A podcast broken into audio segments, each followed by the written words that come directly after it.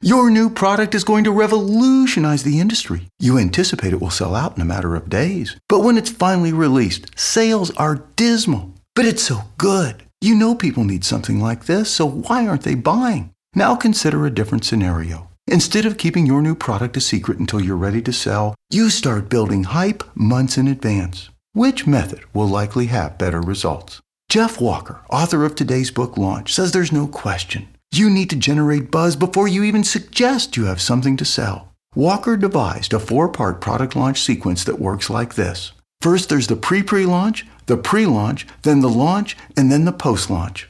In the pre pre launch, you start building a connection with potential customers. You also evaluate feedback to learn if you need to make changes to what you plan to offer.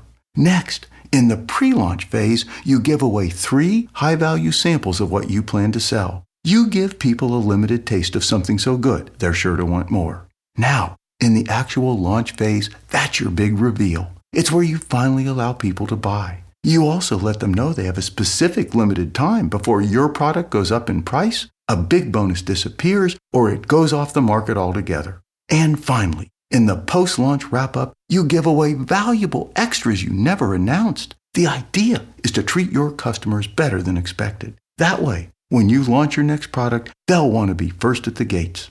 Today's rapid fire takeaway pre pre launch, pre launch, launch, and then giving away post launch extras. It's a proven way to condition people to buy before you are ready to sell. RapidFireBooks.com. The best ideas from the best books on business in two minutes a day. This is Greg Hague. Thanks for listening.